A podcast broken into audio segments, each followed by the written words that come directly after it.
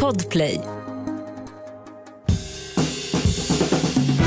God mat, det kan ju vem som helst laga, bara man har bra ingredienser. Och så smör förstås. Yes, då börjar det bli dags. Vet du vad det är för dag idag, Jessica? Nej, är det födelsedag eller? Mm, nej, det är det inte. Det är bättre än så. Det är salamins dag idag. Jag råkade läsa det någonstans. Ja, så jävla roligt är det inte, men det är lite roligt. Varmt välkomna till Recept Direkt med mig Jessica Frey och min producent Henrik. Hej. Som just har upplyst mig om att det är salamins dag idag. Det är Ja. kul med de här matdagarna. Alltså det är som att det är en dag, en dag varje dag. Ja, det finns säkert. Alltså det är väldigt många matdagar nu. Det är inte bara kanelbullens dag. Nej, utan nu har vi också Nej. salamins dag. Salamins dag. Har du en favoritsalami eller? Eh, Jag äter någon salami, sen en salami Milano. Ja. heter. Men den är ganska Ja, god. ja men det är en väldigt eh, basic, Ja, ja, exakt. Ja, ja. eh, alltså Mm. grund, grundsalami, ja. grundämne. Så att ja. Salami.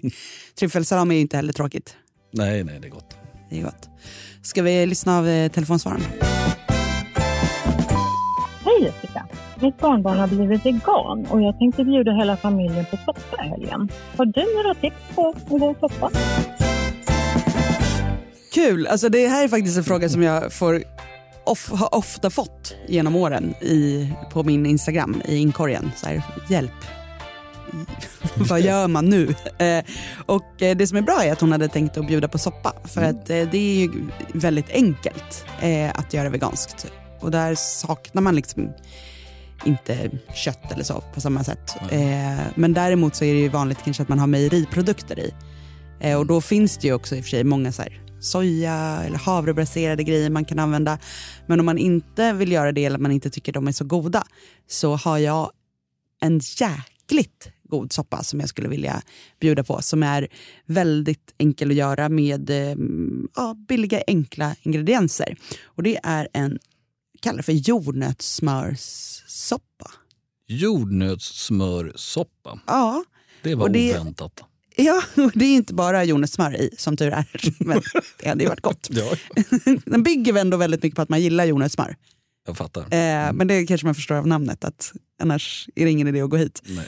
Men det är också i och för sig rolig kommentar man ofta får på Instagram, alltså sidospår. Men att så här, man lägger upp jordnötssmörsoppa och någon skriver om man inte gillar jordnötter, vad kan jag ge istället? Man bara, ja, du kan laga en annan soppa då kanske. Alltså, av de här tusentals recepten jag har lagt upp.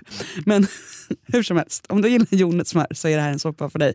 Eh, man behöver eh, gul lök och vitlök, som egentligen i alla recept. Eh, sen så behöver man garam masala som är ju en kryddblandning. Så har man inte det hemma då kan man ju göra sin egen genom att bara blanda muskot, svartpeppar, kanel, nejlika, kardemumma och spiskummin. Typ. Ofta har man ju väldigt mycket kryddor hemma i kryddlådan. Och det är ett generellt tips att om du inte har just den här kryddblandningen som man söker, då googlar man upp vad är det för kryddor i den här kryddblandningen. Så kan man se om man kanske har dem var för sig hemma. Och sen är det bara att häfta lite. Lägg upp det på recept direkt. Ja. Just den blandningen. Jag tror Ja, men jag det- många vill lära sig. Mm. Sen då hackar man då lök och vitlök. Det behöver inte vara så fint för att det här ska ändå mixas sen. Det är ju skönt. Eh, och sen så fräser man det i rapsolja med den här kryddblandningen då. För att kryddor mår ju bra av att fräsas, hettas upp lite grann för att få ut extra mycket smak. Eh, och sen så tar du eh, morot, skalar, hackar ner där. Och så tar du grönsaksbuljongtärningar ner också. Salt och vatten. Mm. Och sen så eh, låter det här koka tills eh, morötterna är eh, mjuka. Och då pressar du i saft av en lime och jordnötssmöret åker ner här. Och sen så mixar du det här till en slät soppa. Och det är alltså, på hela det här receptet så är det ändå en deciliter jordnötssmör, så det är ganska mycket. Jesus. Eh, men det blir superkrämigt och jätte, jättegott. För du får då de här kryddorna, friskheten från limen, sötman från morötterna och sen liksom krämigheten och rundheten från jordnötssmöret. Så det är absolut inte så att du saknar en skvätt grädde eller så i det här. Gud, vad spännande. Och jag tror att eh, hennes barnbarn kommer nog så här, verkligen tycka att det här är gott och bli imponerade över att mormor har liksom stått där med svängt ihop jordnötssmör och lime och, och grejer.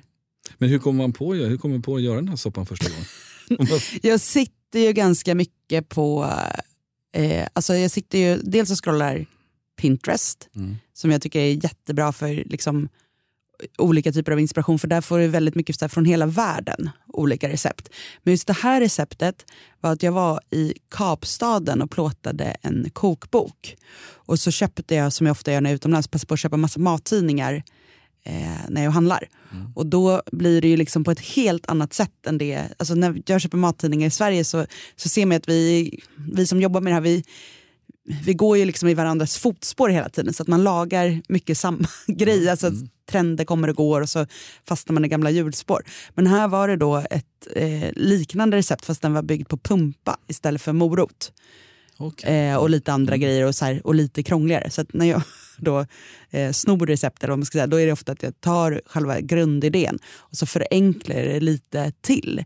För att jag vill inte att mina läsare ska börja tycka att mitt recept är för krångligt så att de börjar förenkla.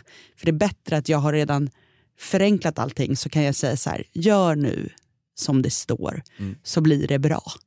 Eh, att det inte, om man, för om man inte kan laga mat så bra så vet man kanske inte vilket steg man kan hoppa över.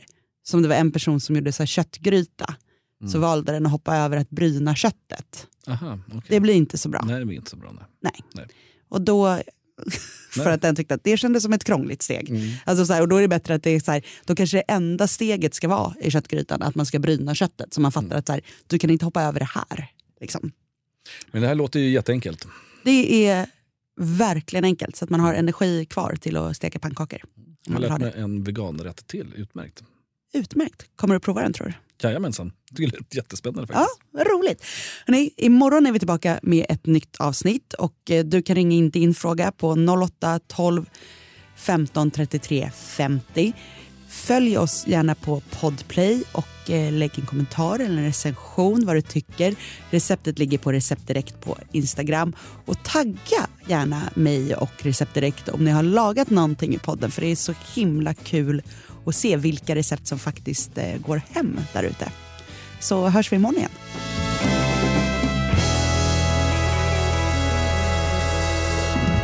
God mat, det kan ju vem som helst laga, bara man har bra ingredienser. Och så smör förstås. Podplay, en del av Ett poddtips från Podplay. I podden Något Kaiko garanterar östgötarna Brutti och jag, Davva, dig en stor dos skratt. Där följer jag pladask för köttätandet igen. Man är lite som en jävla vampyr. Man har fått lite blodsmak och då måste man ha mer. Udda spaningar, fängslande anekdoter och en och annan arg rant. Jag måste ha mitt kaffe på morgonen för annars är jag ingen trevlig människa. Då är du ingen trevlig människa, punkt. Något Kaiko, hör du på Podplay. Därför är gardinerna.